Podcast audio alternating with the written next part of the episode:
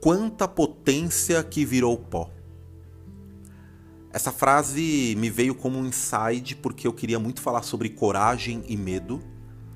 E eu acredito que cada ser humano tem uma potência gigantesca dentro dele e que por algum motivo, ou por falta de coragem, ou talvez pelo excesso de medo, essa potência se desfaz, vira pó, com medo de um julgamento, com medo de uma percepção errada das pessoas, ou por uma falta de coragem de de repente tomar uma iniciativa, dar um passo, enfrentar um desafio. E aí eu lembrei da história do ratinho. O ratinho que tinha um amigo mágico e o ratinho ele vivia morrendo de medo do gato. E aí o mágico para o ajudar transformou ele num gato.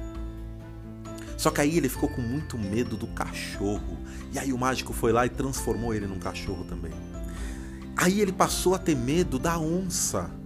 E aí o mágico, com dó dele, foi lá e transformou ele numa onça. Só que aí ele, como onça, ficou com muito medo do caçador. E aí o mágico desistiu, olhou para ele e falou: Vou te transformar num ratinho novamente. Transformou ele num ratinho novamente, olhou para ele e disse: Esse medo excessivo que você tem está dentro de você e você precisa cuidar dele. Não adianta eu mudar o seu estereótipo se você não cuidar desse medo, se você não parar de ter medo. O ratinho ele vivia angustiado. E angústia é aquele peito apertado que traz um sentimento de ansiedade e, consequentemente, produz o medo. Existe um número absurdo de pessoas que estão totalmente paralisadas pelo medo. Todos nós temos medo, tá? Um pouco de medo é necessário, porque o medo também nos protege, ele nos alerta dos riscos, dos perigos. É exatamente por causa do medo de ser atropelado, por exemplo, que você olha para os dois lados da rua antes de atravessar. O medo equilibrado, ele é bom. Agora o problema é quando o medo sai desse estado de conscientização dos riscos e toma forma de uma fobia, de uma coisa tão grande dentro de nós que nos paralisa de viver e que nos impede de avançar e de chegar em algum lugar na vida.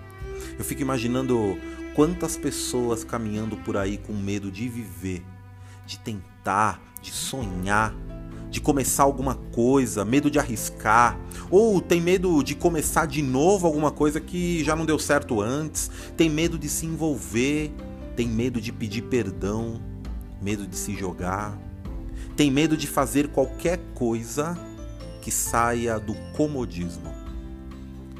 Porque alguma vez tentou e não deu certo, e a pessoa ficou paralisada ou às vezes nem tentou.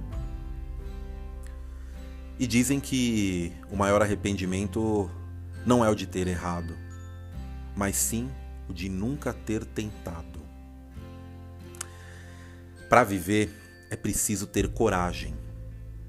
Para vencer é preciso que não tenha medo de perder. E você pode até dizer, mas Rubens, eu tenho medo, eu não tenho coragem. Mas quem disse para você que coragem é ausência de medo? Não. Coragem não é a ausência de medo. Coragem é a capacidade de você resistir, persistir e enfrentar os seus medos. E eu tô aqui para encorajar você a viver, a viver aquilo que você sonha e quer de fato.